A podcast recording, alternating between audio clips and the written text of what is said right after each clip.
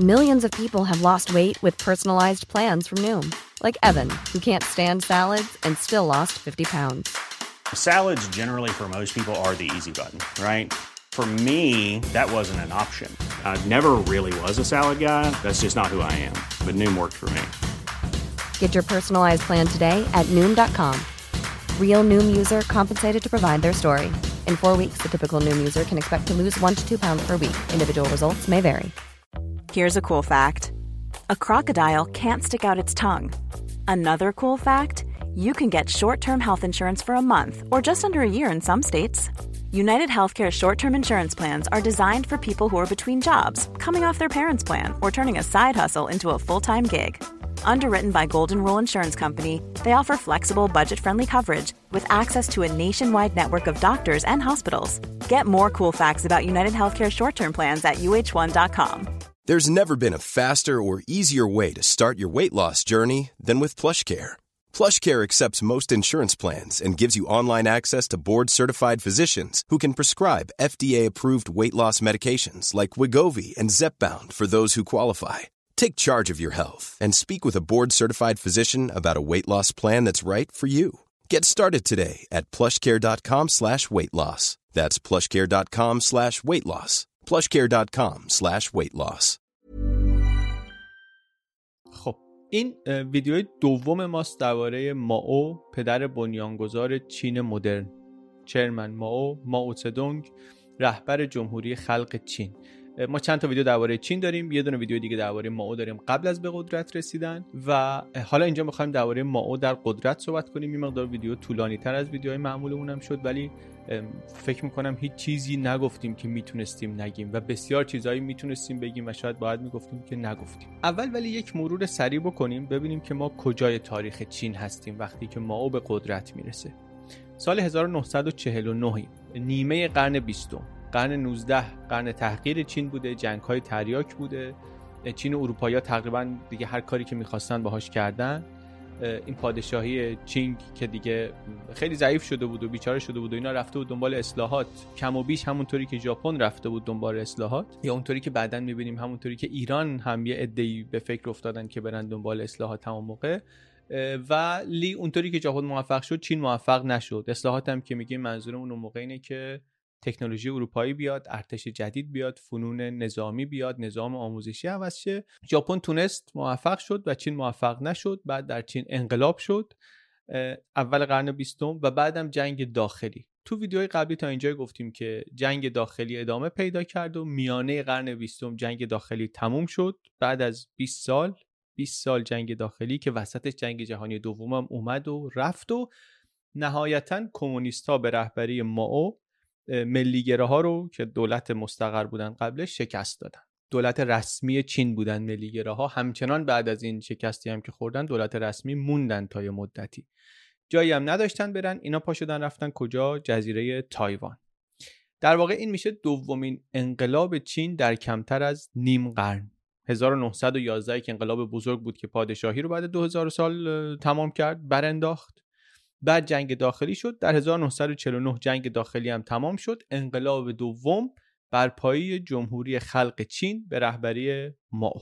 ماو و کمونیستاش در پکنن ملیگره ها در تایوانن. چین یک کشوری که یک چهارم جمعیت دنیا یک پنجم تا یک چهارم جمعیت دنیا توشن. این جنگ داخلی زیر ساختاشو نابود کرده راه و جاده و اینا نیست سیستم حمل و نقل نیست. کلا چین کشور عقب افتاده ای بود. این جنگ داخلی عقب افتاده ترش هم کرده. شهرهای بزرگ برق ندارن. آشپزی مردم می‌خوان می‌کنن هیزم احتیاج دارن. کشور فقیریه. و همزمان جنگ سردم شروع شده. آتیشش به کنار چین هم رسیده در شبه جزیره کره. درگیری ایجاد شده. درگیری ایجاد شده و نیروهای آمریکایی خیلی زود بعد از انقلاب چین بعد از مستقر شدن جمهوری خلق چین نیروهای آمریکایی میان تو خاک کره. ماوی 50 و 54 ساله در این شرایط شده رهبر و قدرت کامل و بدون مزاحمت در چین دست ماوه در چین نیم میلیارد نفری 500 میلیون جمعیت چین. ماو آمد و جمهوری خلق چین رو اعلام کرد و چین رو تلاش کرد که تبدیل کنه به یک بازیگر مهمی در عرصه بین المللی و موفق هم شد. این چینی که ما امروز می‌بینیم یک قدرت بزرگ اقتصادی یک قدرت مهم سیاسی در دنیا حواسمون باشه. این قبل از او کشور فقیری بود کشور تحقیر شده بود کشور ضعیفی بود و این پیشرفت چین در نظامی به دست اومده که او بنیانش رو گذاشته. حالا این بحثا رو برای اینکه بتونیم بکنیم یا اصلا برای اینکه بفهمیم داریم درباره چی صحبت می‌کنیم باید یه خورده ماو رو بفهم بشناسیم بفهمیم که ماو چی کار کرد. بعدا برسیم به اینکه حالا اون اتفاقایی که بعد از ما افتاد چه تفاوتایی داشت.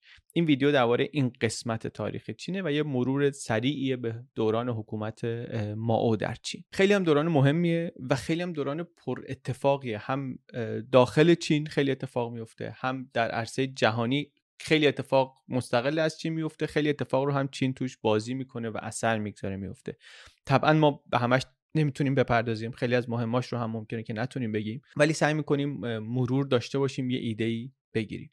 اولش ولی ببینیم که این چینی که ما می‌خواست بسازه وعده ساختنش رو می‌داد اصلا چه شکلی بود؟ چون ایده این بود که این جمهوری خلق چینه دیگه. مال مردمه.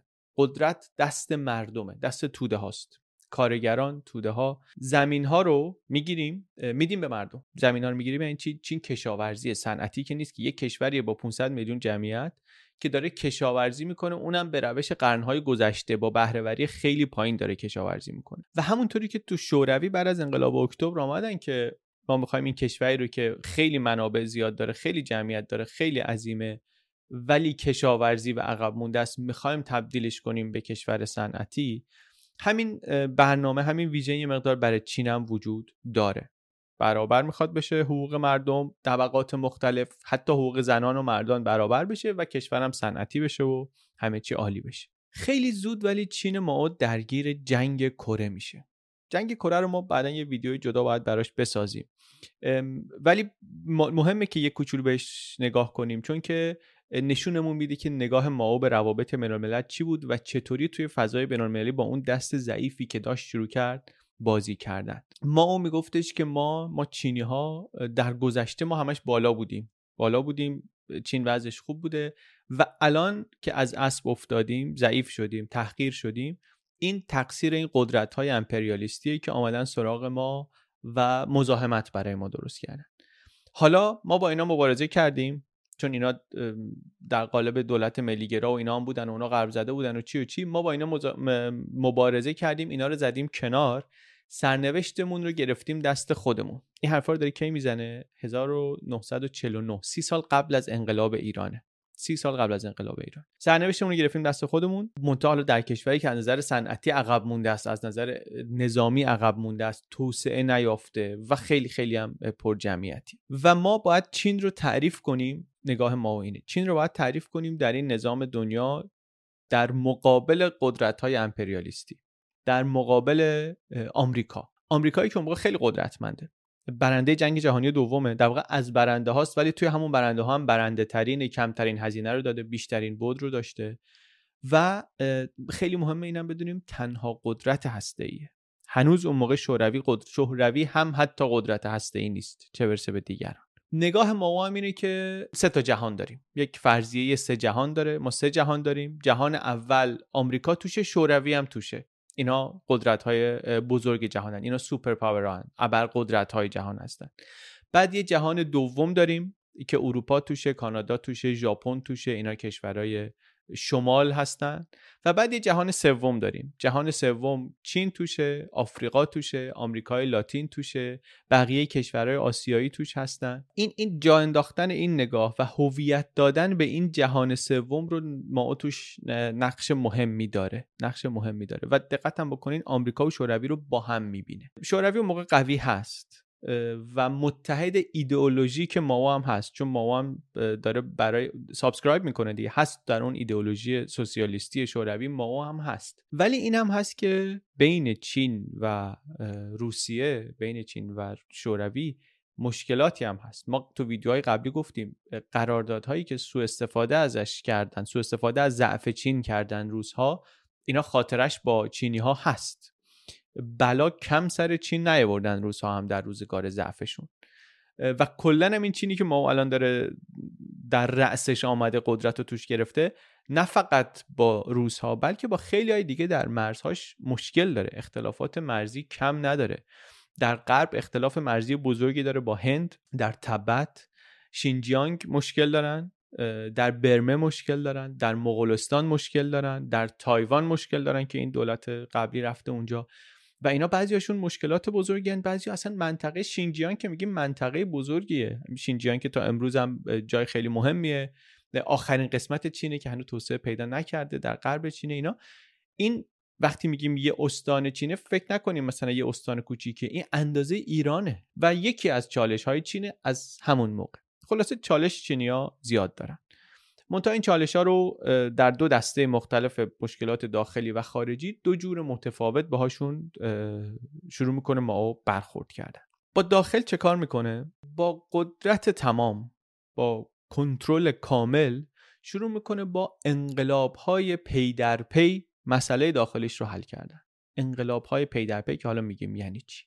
در خارج هم یه همچین یه همچین approach یه همچین نگاهی انقلاب های جهانی.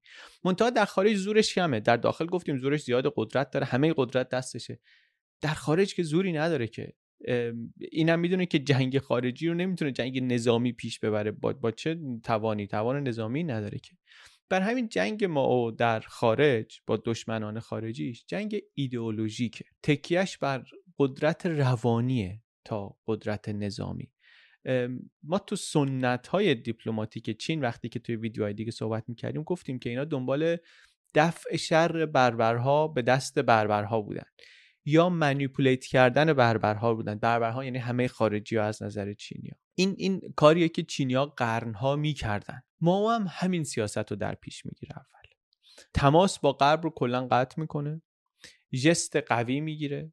و بعد اینو جا میندازه که ما همینطوری پا نمیشیم بریم وسط صحنه جهانی روابطمون رو با جهان تنظیم کنیم. نه.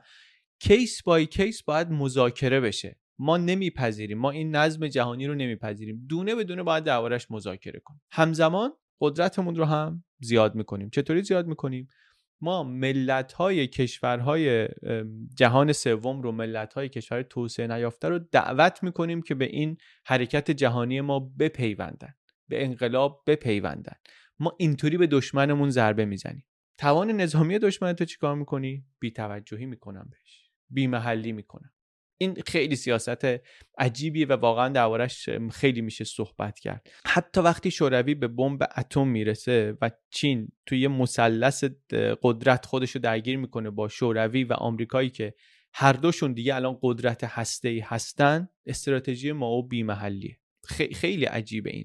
یه طوری برخورد می‌کنه که انگار چند صد میلیون نفرم کشته بشن برای چین هزینه عجیبی نیست. شما وقتی توی یه دعوای سه نفره هستی و شما تنها کسی هستی که یک توانی رو نداری عقل معمول میگه که شما میری با اینا منافع مشترک تعریف می‌کنی دیگه. کاری که ما می‌کرد می‌رفت با اینا دشمنی رو می‌برد بالا که اینا از ترس همدیگه از ترس همدیگه شروع بکنن به ما یه کمکی کردن یه حمایتی کردن بدون اینکه بخوان.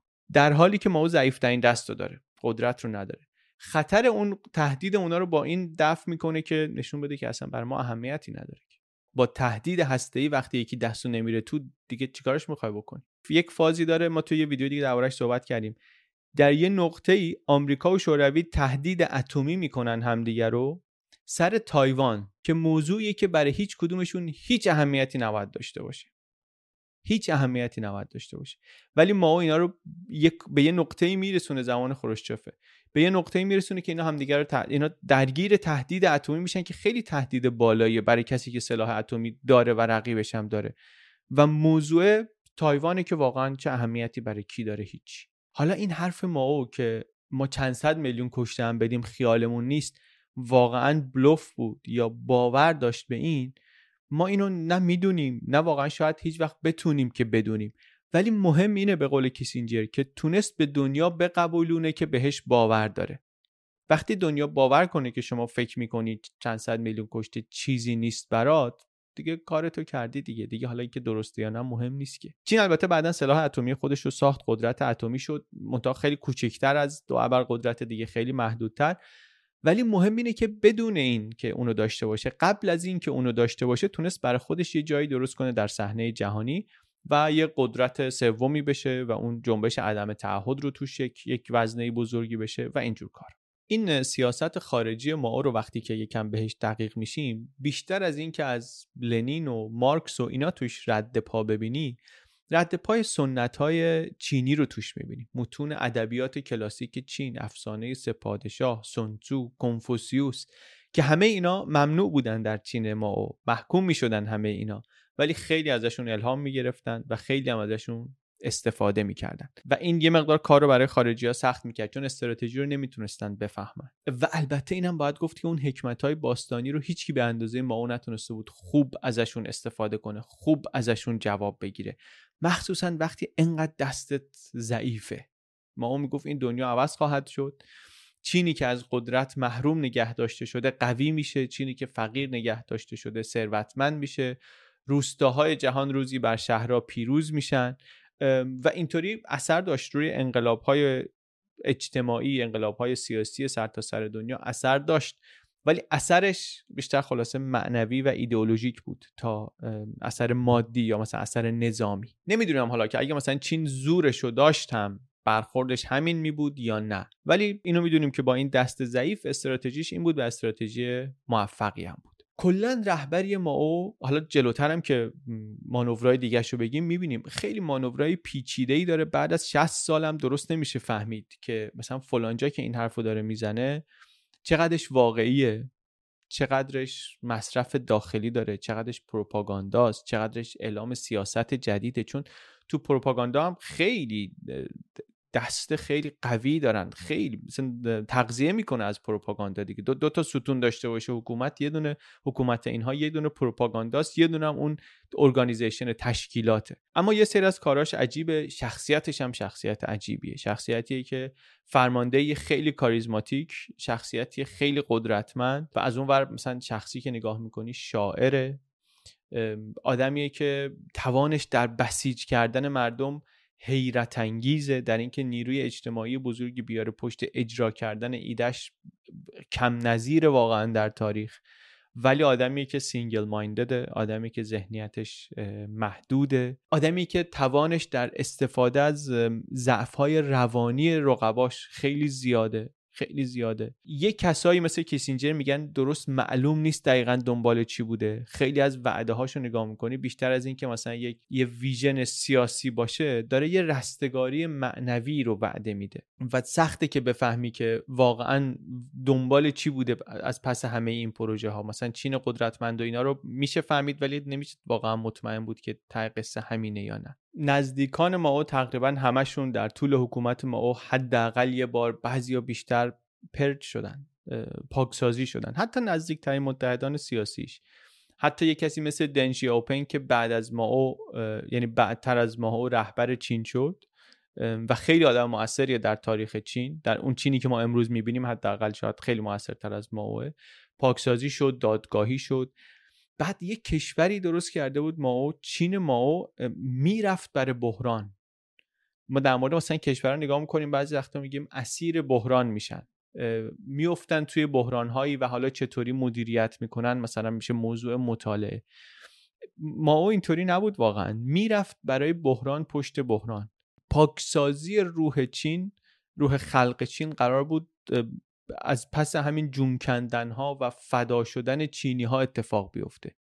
به شدت علیه فرهنگ باستانی چین بود. به شدت سیاستاش علیه فرهنگ باستانی چین بود. هم در گفتار در حرف و هم در عمل اون سیاست های باستانی رو باورهای باستانی رو مبارزه می‌کرد محو می‌کرد. سیستم فکری کنفوسیوسی رو که دنبال هارمونیه می‌گفت باطله. می‌گفتن باطله. ما دنبال هارمونی نیستیم. ما دنبال هماهنگی نیستیم ما دنبال آشوبیم ما دنبال سرشاخ شدنیم.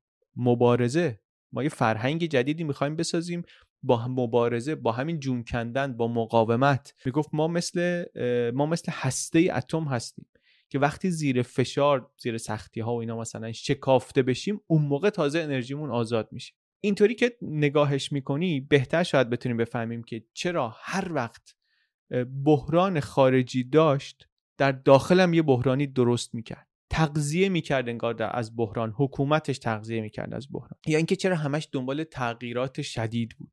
نه طبق اصول کنفوسیوسی در هارمونی با بقیه سیستم و قدم به قدم. نه. سنت چینی سنت نظامیگری نبود واقعا. ولی ماو می‌گفت نه تحقیر بسه. همه ادبیات سنتی رو بریز دور فرهنگ باستانی رو بریز دور. خودش میگن می‌خوند البته. آثار کلاسیک چینی رو می‌خوند الهام می‌گرفت ازشون.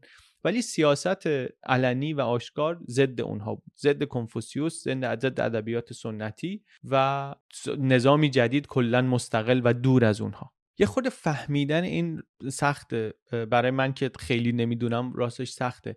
ولی اون چیزی که واضحه وقتی که دورش رو می‌خونی اینه که یک نظام باثبات و آرامش و اینا نمی‌خواسته واقعا.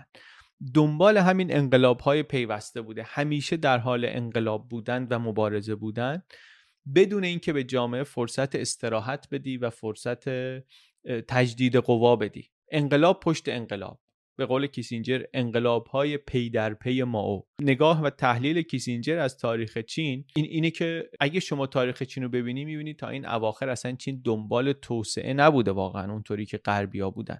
دنبال حفظ هارمونی بوده حفظ تعادل بوده و برگشت به دوران طلایی گذشته. حتی کنفوسیوس هم میگفتش که برگردیم به دوران طلایی گذشته که دیگه. چه گذشته ای معلوم نیست. ما ولی می‌گفت اون نگاهی که ما رو ضعیف نگه داشته همینه. همین هارمونیه دنبال هماهنگی بودنه. پیشرفت از شاخ به شاخ شدن میاد از تقابل میاد چه در داخل چه در خارج. کیسینجر میگه اگه بحرانی پا نمی‌داد می‌گفت باید بحران رو خودمون بسازیم. خودمون رو باید بندازیم تو بحران. مسیر پیشرفت اصلا اینه. توده ها باید همیشه در حالت انقلابی باشن. تعادل باید مدام به هم بخوره. تلاش برای مبارزه کوران انقلاب اینا باعث میشه که ماه بهتر و بهتر بشیم. اینا حالا واقعیتش اینه که در سطح حرفم عجیبه. یعنی شما اینا رو تو کتابم بخونی ایدرم بخونی یا بشنوی متوجه میشی که عجیبه. ولی عجیبتر اینه که یکی واقعا بخواد کشوری رو در دنیا اینطوری پیش ببره روابطش رو اینطوری مدیریت بکنه. همش میشه ناآرامی دیگه همش میشه جنگ. و این تناقضیه که واقعا در طول زندگی و حکومت ما ردش رو میشه دید در جمهوری خلق چین.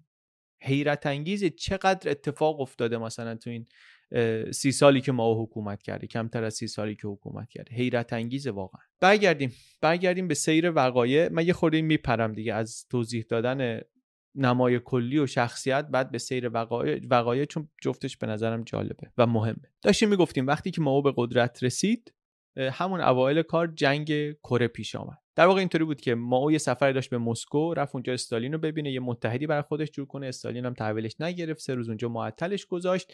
ولی بالاخره یه موافقت نامه دفاعی با شوروی امضا کرد و برگشت چین و لحنش نسبت به آمریکا تندتر از قبل شد که دیگه ما الان تنها نیستیم در برابر این امپریالیسم و یک متحد قدرتمند داریم و آمریکایی که یادمون باشه اصلا این دولت ما رو به رسمیت هم نمی‌شناسه. و چند هفته بعد از این سفر سرشاخ شد ما با آمریکا در جنگ کره. جنگ کره اولش جنگ دو کره بود کره شمالی و جنوبی با سر مدار 38 درجه شمالی مرز دارن با هم دیگه. ولی درگیر شدن با هم دیگه. درگیر شدن. آمریکا اومد نیرو آورد و از اون مدارم از اون خط مرزی تعیین شده هم رد شد و وقتی که رد شد دیگه چین هم وارد شد و نیرو برد و شروع کردن دیگه با هم دیگه اونجا جنگیدن. این اون اولین جایی بود که وقتی که آمریکا تهدید کرد چین رو به حمله اتمی گفتش که ما مشکلی نداریم که ما رو از چی میترسونیم نصف جمعیت چین هم اگه نابود بشه اون نصفه دیگه قیام می‌کنه و نهایتا ما پیروز میشیم. خیلی رفتار عجیبی بود و دخالت چین در این جنگ تلفات آمریکا رو خیلی برد بالا و نهایتا بعد از چند سال جنگ کره تمام شد. جنگ کره تمام شد. مرز برگشت همون جایی که بود سر مدار 38 درجه. هیچ نتیجه در واقع نداد دیگه. یعنی جنگ هیچ نتیجه برای هیچ کس نداد. تلفاتی که تخمین زده میشه برای برای این جنگ از مقتول و مجروح و مفقود الاثر و اینها سه میلیون نفره. ما اینجا حالا کاری که با بلایی که سر کره و کره ها آمد نداریم. ولی خود چین تا یک میلیون نفر میگن تلفات داد. ولی در نتیجهش چی گرفت؟ غرور ملی گرفت که ما با دست خالی جلوی دنیا ایستادیم. با ایمان و اراده مردم ما جلوی دنیا ایستادیم. واقعا هم جنگ کره که تموم شد جایگاه چین در نگاه بقیه کشورها تغییر کرده بود. چین تبدیل شد به یک کشور تاثیرگذار در جهان. بدون اینکه واقعا امکانش رو داشته باشه که سرشاخ بشه سرشاخ شده بود با آمریکا. درسته که هزینه خیلی داشت. ولی دستاوردش بر ما خیلی زیاد. و به نظر نمی‌رسه که ما خیلی ذهنش درگیر هزینه های اینطوری بوده باشه. تونسته بود در مقابل قدرتمندترین کشور دنیا که سلاح هسته ای هم داره بیسته یک کشور شمالی یک کشور کمونیستی در شمال شبه جزیره کره تأسیس بشه در نتیجه این. و این کمپین مقاومت ضد آمریکایی رزیست امریکا خیلی پرچم ما رو خیلی برد بالا و به دنیا هم نشون داد که چه قدرت بسیج کنندگی داره این رهبر جدید. و بعد با این قدرتی که اینجا به دست آورده بود رفت سر وقت دشمنان داخلی. دشمنان به قول خودش بی اسلحه زباله های باقی مونده از رژیم گذشته که باید پاک بشن. دست به دست هم بدین. مردم بیاین وسط. هرچی از کسی دیدین که مشکوکه خبر بدین. مردم رو تشویق کردن به خبرچینی علیه هم زیرا به همدیگر رو زدن. سرمایدارا رو لو بدین. اونایی رو که در نظام قبلی خون مردم رو میمکیدن اونها رو لو بدین. اینایی که ربطی به خارج دارن هر کسی که ربطی به رژیم قبلی داره اینم کمپین موفق بود. همه مخالفین داخلی رو اینطوری عملا سرکوب کردن و قدرت ماو در داخل محکمتر هم شد. بعد وضع سیاسی این بود ولی زندگی برای بیشتر مردم داشت بهتر می‌شد. به سمت جمهوری سوسیالیستی خلق چین رو به جلو سیاست های اقتصادی ماو در سالهای اول اوضاع چین رو خیلی بهتر کرد. اوضاع چینی ها رو خیلی بهتر کرد. برنامه های پنج ساله طراحی کرد با الگو برداری از شوروی. هنوزم برنامه ریزی کلان در چین برنامه های پنج ساله است. الان برنامه چهاردهم پنج ساله رو دارن اجرا می‌کنن. اون برنامه اول خیلی هم موفق بود. یه چیزی بود شبیه معجزه اقتصادی که دهه اول بعد از انقلاب اکتبر در شوروی اتفاق افتاده بود. در چین هم هم عقب موندگی زیاد بود فاصله زیاد بود یعنی کار کار برای کردن خیلی بود. هم منابعی که می‌شد بسیج کرد فراوان بود و وقتی یه قدرت بسیج کننده مثل ماو میاد وسط یا همونطوری که در شوروی لنین آمد وسط استالین آمد با اون قدرت بسیج کنندگی و تشکیلاتی یک پیشرفت عظیمی اتفاق میفته در چین هم مشاوره و متخصصا از شوروی می اومدن کمک می‌کردن برنامه های صنعتی بزرگ اجرا بشه و هزینهش هم از کجا بیاد؟ پولش هم از کجا بیاد؟ از کشاورزی که اون موقع در واقع تنها درآمد کشور دیگه. منتها کشاورزی چین که نمی‌تونه این همه پول در بیاره که باهاش چین رو صنعتی کنی پس کشاورزی باید بهینه بشه. کشاورزی باید تجمیع بشه شبیه همون سیاست های شوروی نصف زمین های قابل کشت چین رو در یک برنامه اصلاحات ارزی از زمیندارای بزرگ گرفتن از کشاورزای ثروتمندتر گرفتن واگذار کردن به دهقانها. خیلی دوره عجیبیه این در چین. داریم درباره کشوری صحبت می‌کنیم که پر جمعیت ترین کشور دنیاست. و 80 درصد اقتصادش کشاورزیه. بعد یک رهبری داره کاریزماتیک و جاه طلب که می‌خواد همه این کشور رو صنعتی کنه. و خیلی هم عجله داره. خیلی سریع می‌خواد این کارو بکنه. با جمعیتی که با جامعه که هنوز کشاورزی رو دارن خوب انجام نمیدن به روش قرنهای گذشته انجام میدن. بهرهوریشون پایینه. هر کسی اندازه خوراک خودش برداشت می‌کنه اقتصاد ارزشی توش تولید نمیشه. ولی سیاست ما اینه که کشاورزا همه بر دولت کار کنن و حقوق بگیرن. اونی رو که دولت میگه بکارن اونقدری رو که دولت میگه بکارن و دولت پولدار بشه و قوی بشه بره تنه بزنه به تنه آمریکا. و تونست. تونست این کارو بکنه. افز... تولیدات کشاورزی افزایش پیدا کرد. کم کم یه جای دیگه قیمت ها به ثبات رسید و صنعت کشاورزی برگشت به دوران پیش از جنگ داخلی که وضع خیلی بدی نبود. ثبات رو هم ما به کشور برگردون شرایط اقتصادی هم یه خورده بهتر شد. برنامه پنج ساله اول ما واقعا جواب خوبی داد. مالکیت دولتی در بخش صنعت واحدهای اشتراکی در بخش کشاورزی از این کمون هایی که توی شوروی هم ما دیده بودیم تو هر کدومش 20 تا خانواده جمع می شدن و اینا با هم کار می‌کردن یه جای زندگی می‌کردن یا همونجا میخوابیدن و غذا آشپزخونه بود می‌رفتن همه غذا میخوردن و اینا و و حقوق می‌گرفتن از دولت. حالا اثرات داره دیگه اینا. حالا اثراتشو بعدا می‌بینیم. کسی که اینطوری کار می‌کنه انگیزه برای بهتر کار کردن نداره و چی و چی و چی. ولی اولش جواب داد. جواب داد. درآمدش خوب بود. محصولات رو هم صادر می‌کردن. صنایع کلیدی را افتاد آهن و فولاد و سیمان و تولید برق و استخراج از معادن و هزاران کارخونه ساخته شد معدن را افتاد اون موقع.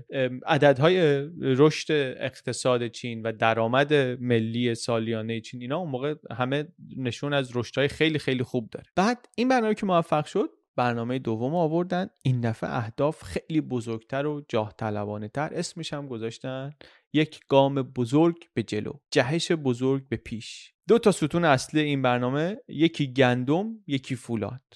قرار بود تو این برنامه که اجرا می‌کنن 15 سال بعدش تولید فولاد در چین از بریتانیا بیشتر بشه. از بریتانیا بیشتر بشه. در یک سال قرار بود تولید فولاد دو برابر بشه. همون سال اولش. هر سالش هر سالش به اندازه کل برنامه پنج ساله اول باید کارخونه درست می‌کردن.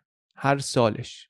بعد اینا برنامه هایی بود که کیا نوشته بودن کیا طراحی کرده بودن. متخصصین که طراحی نکرده بودن که انقلابیون طراحی کرده بودن آدمایی که برای صنعت فولاد آدمای برنامه میریختن که دانش کافی در صنعت فولاد نداشتن. فکر می‌کردن ایده انقلابی داریم و کار خوب می‌خوایم بکنیم می‌تونیم بکنیم دیگه. منابع هم که هست اگه قبلی ها نکردن حتما خائن بودن که نکردن.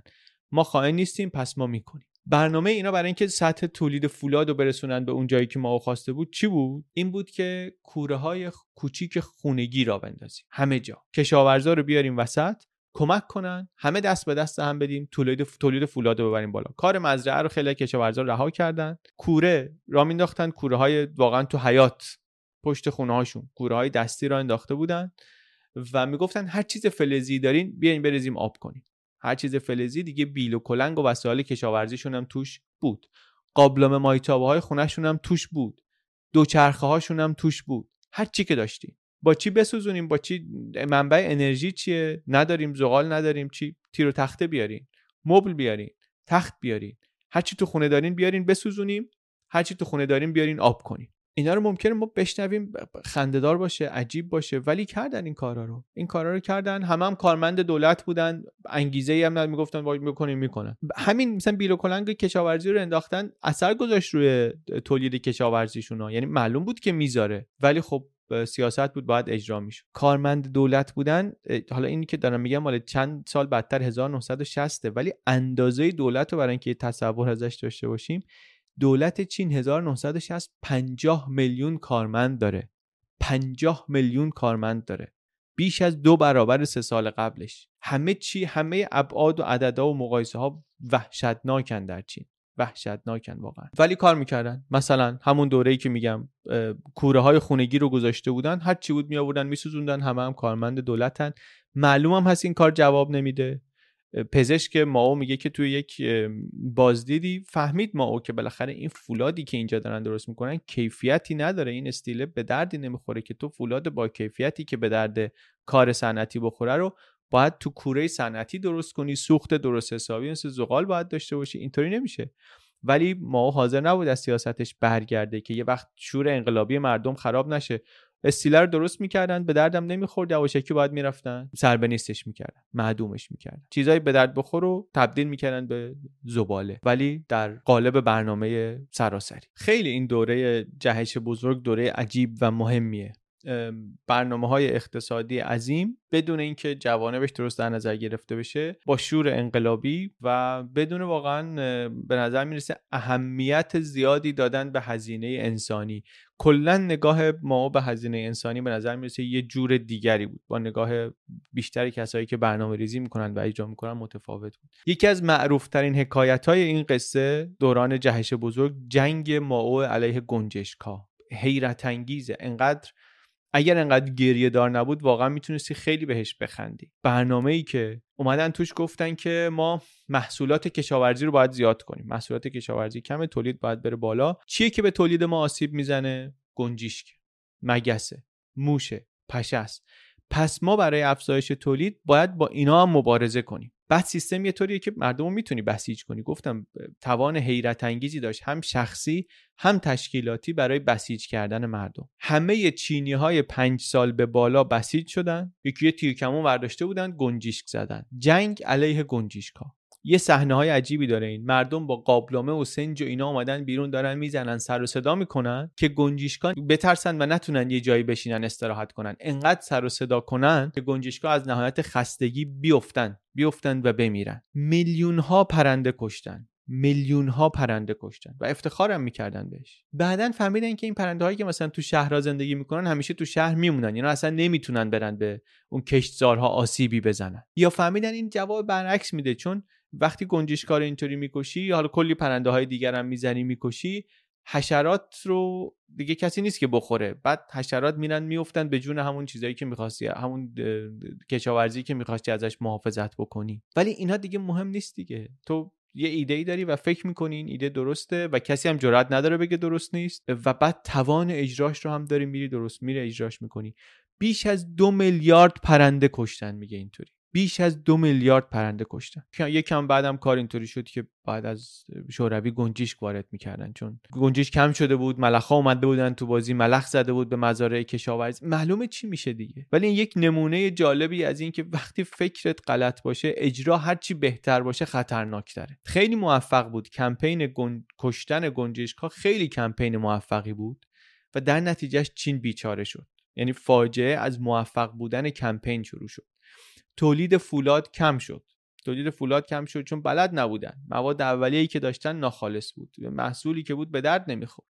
تولید کشاورزی کم شد. چرا؟ چون مردم بی انگیزه بودن حقوق بگیر بودن بعد خیلی هاشون رفته بودن تو همین کار صنعتی لنگه بلنگی که داشتن انجام می‌دادن. نتیجه این سیاست های انقلابی دوران جهش بزرگ فاجعه ای بود به نام قحطی بزرگ چین. 1959 یک قحطی بی سابقه ای در چین درست شد که در اصل نتیجه سوء مدیریت بود. همین جمعی کردن اجباری و همین دهقانها رو بردن توی پروژه های عمرانی و همون مهاجرت روستایی به شهر و کم شدن ظرفیت زراعی و اعداد و ارقامی که از تعداد قربانی های قحطی اعلام میشه متفاوت هست. ولی با تو اون بحثش نمیریم. میچسبیم به پایین ترین عدد. پایین ترین عدد می‌دونید چند قربانیه؟ 15 میلیون نفر. تخمین بالاش 55 میلیونه.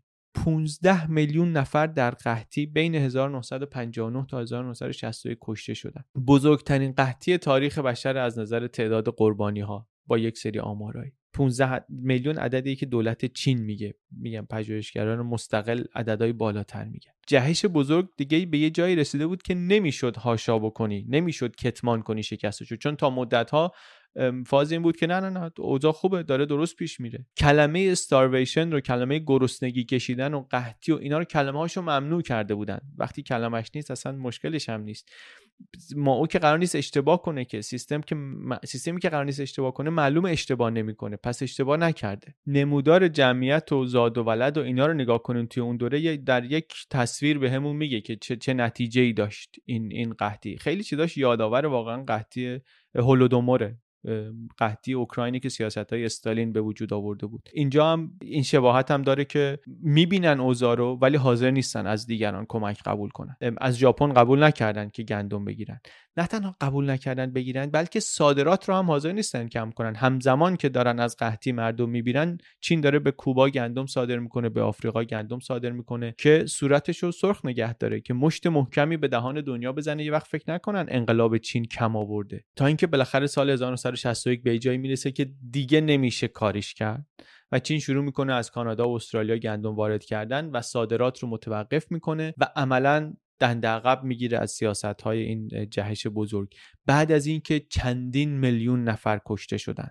از گرسنگی کشته شدن کشته شدن شکنجه شدن خودکشی کردن. در رژیم انقلابی که اشتباهش رو نمی‌تونه بپذیره و سینه خیز دیگه باید تا ته بره. می‌گفت نه ما همونطوری که از قبل مشخص کردیم همون قدری که گندم قرار شده بدین باید بدین. هی هم هدف رو می‌برد بالاتر ما ما هدف رو می‌برد بالاتر مقامات محلی هم جرئت ندارن بگن ما به این هدف نمی‌تونیم برسیم چون میترسن خودشون رو بگی بگیرن ادام کنن. فشار رو روی کشاورز بیشتر می‌کنن. خیلی این قحطی بزرگ دیگه آشکار کرد شکست سیاست گام بزرگ به جلو رو. هم چهره ما رو در دنیا خراب کرد و همین که بعضی از اعضای حزب رو نسبت به ماو بیاعتماد کرد و یک شکافی ایجاد کرد. یک شکافی در قدرت ایجاد کرد. و اینجا ماو مجبور شد از یک سری از سیاستاش عقب بشینه. کشاورزی خصوصی رو یه مقدار برگردونن هدفهای قبلی رو یه مقدار عوض کردن چون غیر واقعی بودن و همین عقب نشینی موقتی ماو یه خورده فضا رو باز کرد که میانه روترها بیان وسط. میانه روترهایی که تو حزب کمونیست بودن اونا هم ولی اومدن جلو و قدرت ماو رو محدود کردن. مقام رهبریش حفظ شد ولی ریاست جمهوری افتاد مثلا دست کسایی مثل دن شیاوپنگ یا نخست وزیری. یعنی یه پست اجرایی بالایی.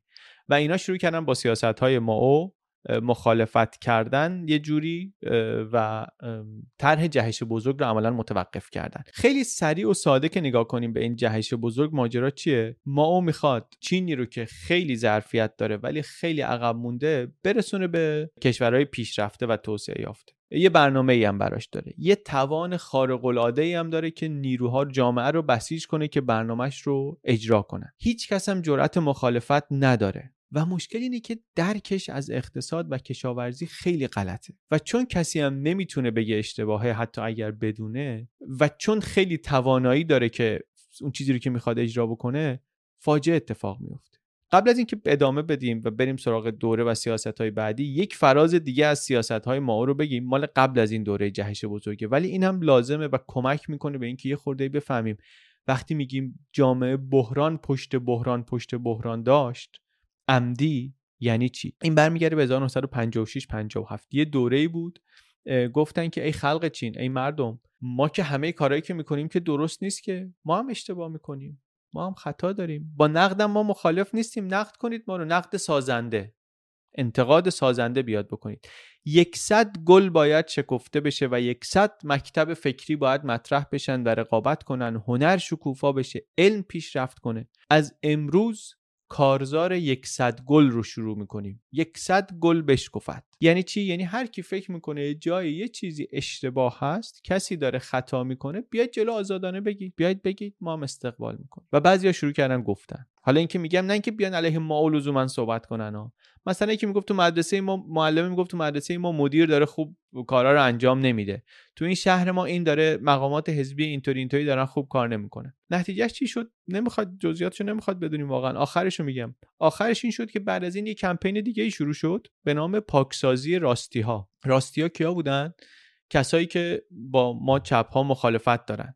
از جمله همه اونایی که در کمپین گل بشکفت و اینا با ما مخالفت کردن همه اونایی که انتقاد کرده بودن. شما انتقاد کردی؟ ایراد گرفتی؟ میآورنش تو جمع؟ باید بگی اشتباه کردن. حالا باید خود انتقادی کنی. حالا باید اعتراف کنی که اسیر سرمایهداری شدی. گول غرب خوردی. آقا من دستور ما رو اجرا کردم که گفته بود بگین. چی؟ بی احترامی می‌کنی؟ این این کمپینی بود که بجز ما دن شیاوپنگ هم که میگیم مثلا حالا آدم خوبه بود و بعدا خیلی چی شد و چی شد این هم توش خیلی فعال بود. صدها هزار نفر اینجا از معلم و نویسنده و روشنفکر و مقامات سابق و همه اینایی که اون انتقاد سازنده رو زیادی جدی گرفته بودن دستگیر شدن فرستاده شدن اردوگاه کار اجباری. چند صد نفرشون از گرسنگی اونجا مردن و هنوز که هنوزه خیلی آزادانه انگار نمیشه درباره این موضوع در رسانه های چینی حرف زد. هنوز که هنوزه. و بعد دوباره سیستم بسته شد و خب تو سیستم بسته تهدید آزادی فکر نیست. کسی نمی‌تونه نه اگه مشکلی دید بگه نه خلاقیتی بروز بده و طبیعتا جامعه ضرر می‌کنه دیگه اقتصاد ضرر می‌کنه. کسی جرأت نمی‌کنه جایی پیشنهادی برای بهتر شدن کاری بده. میچز میترسه برچسب خیانت بخوره و فایده هم براش نخواهد داشت. همه در سکوت سرشون میندازن پایین در سیستم اشتباه کار می‌کنن. به همون اندازه ای که جونشون به خطر نیفته راضیان و تو این سیستم چطوری می‌خواد بهتر بشه چطوری می‌خواد ارزش تولید کنه واضحه که نمیشه دیگه. بگذریم. داشتیم اینو می‌گفتیم که بعد از جهش بزرگ و بعد از شکستی که جهش بزرگ خورد به اون قحطی ما یه مقدار عقب نشینی کرد و این مقدار قدرت رو از دست داد. باست من تکرار کنم چون ما داریم توی این ویدیو یک موضوع خیلی مفصل و وسیعی رو فقط در حد آشنایی اولیه ازش حرف می‌زنیم داریم از روی خیلی جزئیات از روی خیلی پیچیدگی های مهم میپریم. رد میشیم. ولی فکر می‌کنم لازمه. قدرت ما کم شد. یک سری میانه روهایی گفتیم قدرت گرفته بودن. ولی اینا تنها نیروی موثر در جامعه نبودن. نیروهایی هم بودن که می‌گفتن ما به ما وفادارتریم و این میانه روها خائن هستن. اینا نیروهایی بودن که بعدا معروف شدن به گارد سرخ. جوانان طرفدار ماو اینا تربیت شده پروپاگاندا بودن. قشنگ ذهنشون آماده شده بود هیچ کسی و هیچ چیزی جز ماو و دستورات ماو رو نمیپذیرفتن. اینا شروع کردن به اذیت کردن. وقتی که قدرت میان روها زیاد شد اینا تلاش کردند که ماو رو دوباره برگردونن به به رأس قدرت اجرایی کشور. یه جایی هم شروع کردن مثلا قیام کردن دانشجوهای دانشگاه علیه رئیس اون دانشگاه که از نزدیکان رئیس جمهور بود. رفتن حمایت کردن از این گروه گاردایی که میگیم گارد سرخ. رفتن حمایت کردن از دانشجوها. دولت رو تضعیف کردن. همزمان یه عده هم از آدمای با نفوذ داشتن. ماو رو تشویق می‌کردن که بیاد وسط این دعوا این نزاع و بین این سرخها و میانه روها از جوانان گارد سرخ حمایت بکنه. و اینجا بود که ماوی 72 ساله در سال 66 دوباره بعد از یه مدتی که از قدرت اجرایی دور شده بود دوباره به قدرت برگشت. یه مدتی بود نبود.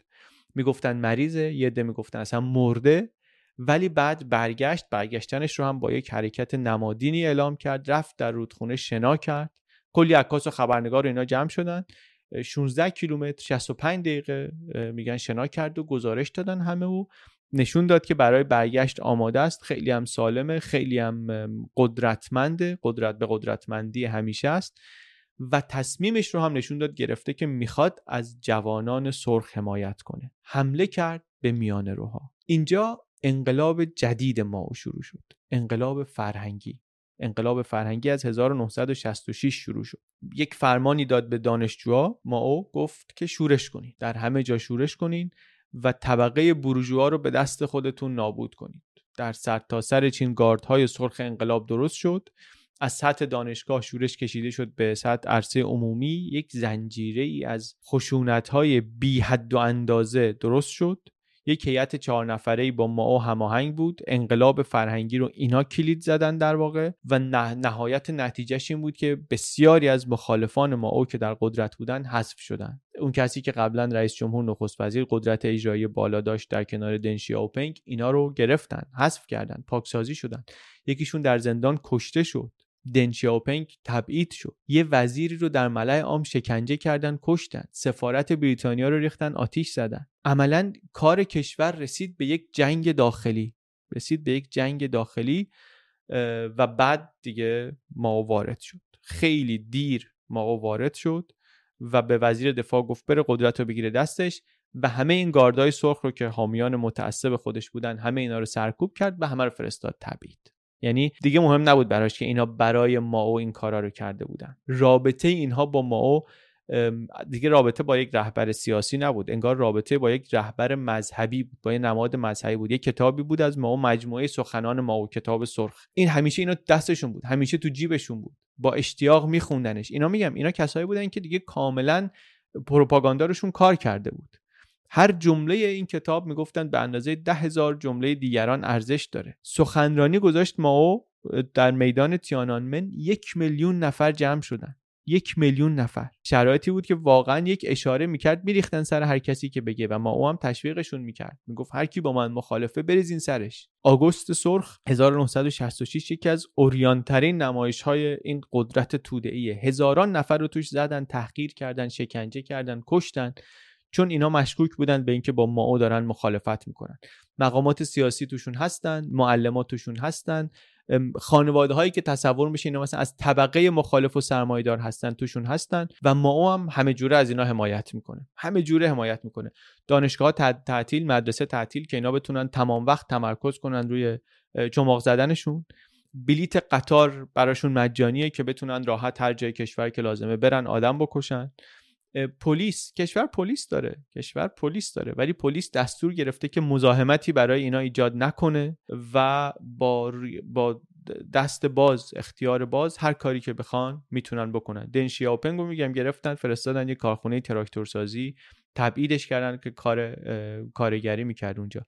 پسرش رو گرفتن از طبقه چهارم ساختمانی پرت کردن پایین فلج شد. آدمی که بعدا شد رهبر چین. در بدون اینکه نظامی عوض بشه آدمی که باهاش این برخورد شده بود بعدا رهبر چین شد و بنیانگذار تغییرات خیلی بود شروع کننده تغییرات خیلی بزرگی شد در چین. این انقلاب فرهنگی مبارزه ماو بود هم با سرمایهداری هم با بقایای فرهنگی چین باستان. خودش می‌گفت یه مبارزه با چهار عامل کهنه که بعدش ما می‌خوایم چهار عامل نو رو جایگزین اینا کنیم. منتها خب نتیجه که ما ازش می‌بینیم تعطیلی دانشگاهه. اینکه چقدر آدم کشته شدن خیلی خیلی عجیب غریبه. باز عددا صحبت مثلا 20 میلیون کشته است در جریان انقلاب فرهنگی. صحبت اینه که چقدر آثار فرهنگی ارزشمند در چین در تبت به بهانه اینکه با مظاهر سنتی داریم مبارزه می‌کنیم تخریب شدن. کتاب سوزوندن مجسمه خراب کردن معبد تخریب کردن. خیلی از میراث تاریخی چین برای همیشه نابود شد. یا کارهای دیگه ای که می‌کردن مبارزه با نمادهای فرهنگ غرب. از جمله کجا؟ تو لباس مردم. موی بلند شلوار تنگ کفش نکتیز. همه اینا تذکر می‌گرفتن اختار می‌گرفتن و اختار تهدیدآمیز که شما اینا خواسته هاست اینا کار اشتباهی که شما کردی 72 ساعت وقت داری که خودتو درست کنی وگرنه مسئولیتش با شماست. تا پاکسازی دگراندیشان از بین بردن اقلیت های قومی و مذهبی از جمله مسلمون ها خیلی دوره تلخ و پرتلفاتی این انقلاب فرهنگی و برقرار هم هست واقعا تا وقتی که ما اومی میره و سمرش هم نتیجهش هم خشونت و مرگ و از بین رفتن تنوع فکر و ایده های نوع چون به نظر می‌رسه که واقعا برای ما اینا هیچ کدوم ارزشی نداشت. جان آدم ها هم ارزشی نداشت در برابر پیاده کردن ایده های خودش. میلیون ها نفر از گرسنگی حاضر بود بمیرن ولی حاضر نبود اشتباه خودش رو قبول کنه. گفت برای رسیدن به هدف هزینه باید بدیم. حتی اگر این هزینه کشته شدن نه ده ها نه هزاران بلکه میلیون ها نفر آدم باشه. انقلاب فرهنگی ما رو تبدیل کرد از رهبر سیاسی به یک چیز پرستیدنی که صبح به صبح کارگرا قبل از شیفت سه بار باید بهش تعظیم می‌کردن که راهنمای ما باش الهام بخش ما باش نامه های اداری رو با جملات ماو شروع می‌کردن. قبل از غذا برای سلامتی ماو دعا می‌کردن. جلوی عکسش که می‌رسیدن ادای احترام می‌کردن. کتاب سرخ کلمات قصار ماو معجزه می‌کرد. کور بینا می‌کرد. مریض شفا می‌داد. مرده می‌گفتن زنده کرده. و بعد این گاردا وقتی همه رو حذف کردن همه دگراندیشا و متفاوتا رو همه رو حذف کردن چیکار کردن؟ افتادن به جون همدیگه.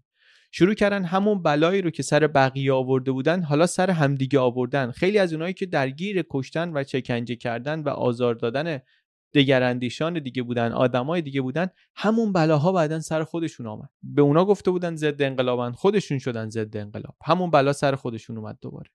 یه جاهای دیگه شبیه جنگ داخلی بود. یه جاهای شبیه جنگ داخلی شد. دو سال این وضعیت ادامه داشت تا اینکه بالاخره در 1968 دو سال ماو هیچ کار نکرد.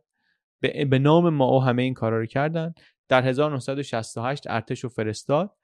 که با این نیروهای شورشی که عملا به فرمان خودش داشتن ناآرومی می‌کردن یا نارامی رو شروع کرده بودن حداقل مقابله کنه و سرکوبشون کنه. انقلاب فرهنگی میگم تا ده سال ادامه پیدا کرد تا مرگ ماو بود ولی با شدت و با سرعتی کمتر. با تلفاتی البته واقعا سنگین هم از نظر جانی جسمی و هم روانی. روی قربانی ها روی خود گارد سرخ این گارد شستشوی مغزی شده ای که عمری در خدمت رهبرشون آدم کشتن و آزار دادن و خشونت کردن و بعد بازنده بزرگ اینا بودن. یکی از بازنده های بزرگ اینا بودن که نتونستن درس بخونن نتونستن یه کاری بکنن که خودشون به درد خودشون بخوره فردا به درد جامعه بخوره یه چیزی ازش در بیاد. هیچی. مامان وقتی کارش با اینا تمام شد اینا رو فرستاد به روستاها که برن کار کنن ببینن کار واقعی چطوریه در شرایط سخت. خیلیاشون اونجا به خودشون اومدن و فهمیدن که چی بر سرشون اومده. بگذریم برسیم به سالهای مرگ ماو ماو تا سالهای آخر زندگیش همچنان قدرت رو داشت. یک تغییراتی البته در سطح بینالمللی افتاده بود. شکاف بین چین و روسیه عمیقتر شده بود.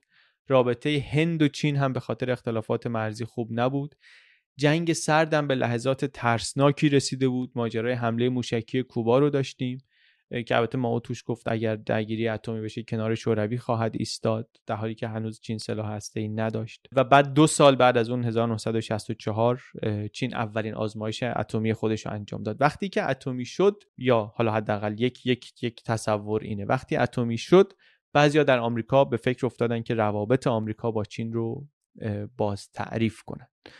یک برنامه چند ساله ای بود که شروع شد در آمریکا و رفت جلو و بعد رسید به نهایتا پینگ پونگ دیپلماسی و یک مسابقه پینگ پونگی بین یه چینیه و یه آمریکایی که بعد از 20 سال که هیچ رابطه سیاسی اقتصادی بین دو کشور نبود نهایتا اینا رو رسوند جایی که شروع کردن صحبت کردن و آخرش هم نیکسون در 1972 پاشد رفت چین. حالا این داستان ها باید بمونه جای برای جای دیگری. ماجرای نیکسون و کیسینجر و چین و ملاقات و چی و چی و چی.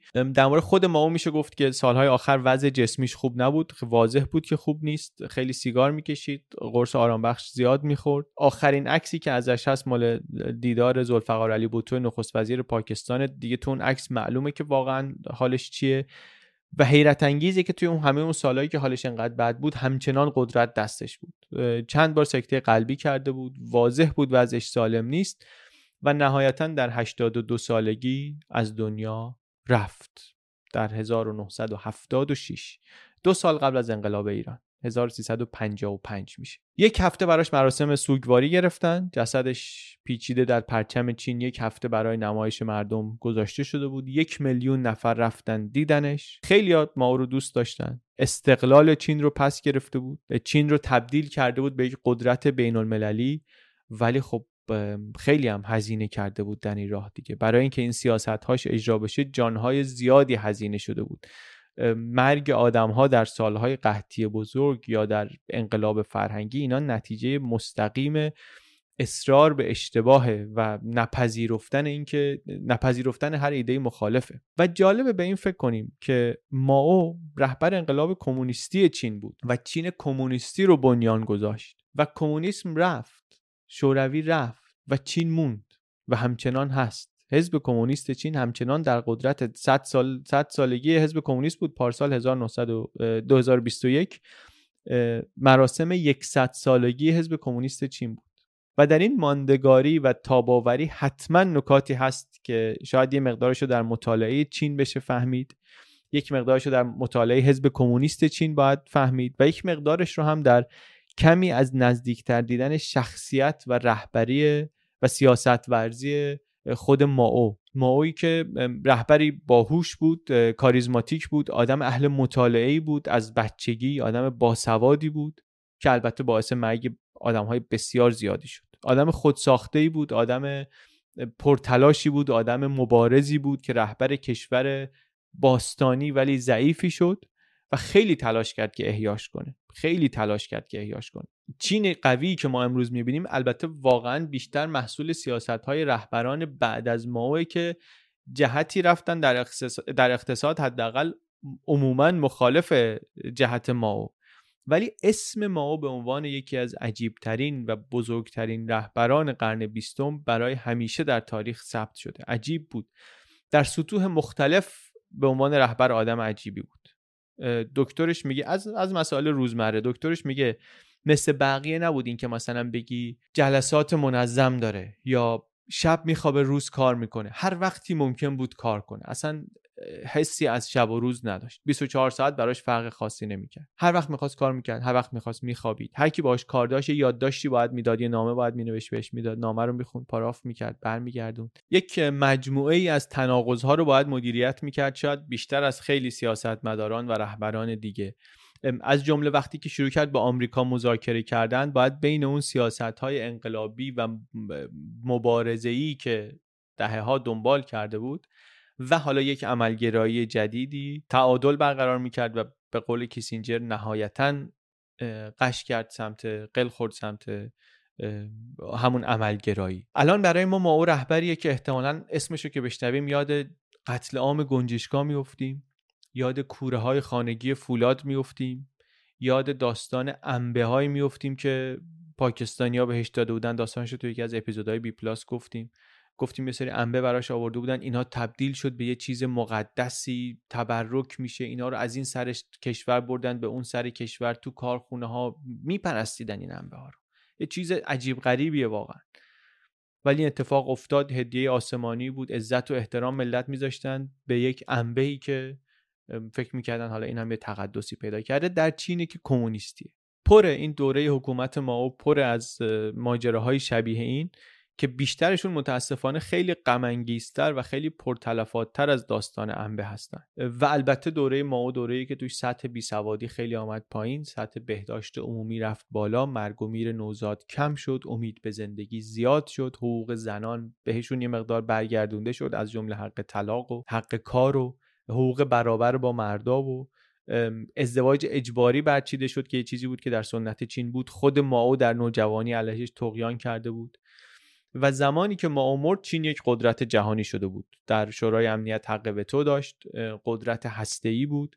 اثرگذاری فرهنگی داشت. ولی اقتصاد مدرنی نشده بود. اونطوری که ما می‌خواست قدرت اقتصادی نشده بود. اون پروژه هایی هم که با هزینه انسانی بسیار بسیار بسیار بسیار زیاد اجرا کرده بود شکست خورده بودن همه. خیلی نمونه ترسناک دوره ما دوران ماو از اینکه پروپاگاندا و اون چیزی که بهش میگیم شستشوی مغزی چه می‌تونه بکنه. ما رفت در ذهن طرفدارانش یک جایی نشست فراتر از خطا. نوشته هاش بهتر از هر شاهکار ادبی. اسمش دیگه همه جا بود. عکسش همه جا بود. انتقاد از ما خیلی هزینه داشت. حتی برای کسایی که روزگاری کنارش بودن. میلیون ها نفر به عنوان عنصر نامطلوب حذف شدن از جامعه. کشته شدن. اردوگاه کار اجباری رفتن. تحقیر شدن. زیر فشار روانی و فیزیکی رفتن. ما یه سری اسما رو شنیدیم که میگیم این سیاست مدارا باعث کشته شدن این تعداد آدم شدن. مثلا هیتلر خیلی آدم کشته شدن به خاطر هیتلر. استالین خیلی آدم کشته شدن به خاطر استالین. واقعا هم اینا آدمایی که بیشترین قربانی رو از بشر گرفتن. درباره ماو خوبه بدونیم تعداد قربانیان حکومت ماو از جمع قربانیان هیتلر و استالین بیشتره. از جمع قربانیان اون دوتا اون دوتا رهبر بیشتره. حیرت انگیز این. اشتباه های یه نفر چند ده میلیون نفر آدم می‌تونه بکشه. چند ده میلیون نفر. من بعد از اینکه یک کمی خوندم و تحقیق کردم درباره ما و دیدم علاقه من چونم که بیشتر بخونم ولی یه تصویری ازش پیدا کردم. بیشتر باید بدونم واقعا. ولی با همینی که خوندم یه تصویری ازش پیدا کردم. به نظرم می‌رسه که آدمی بود که یک سری ویژگی ها و توانایی هاش خارق العاده بودن.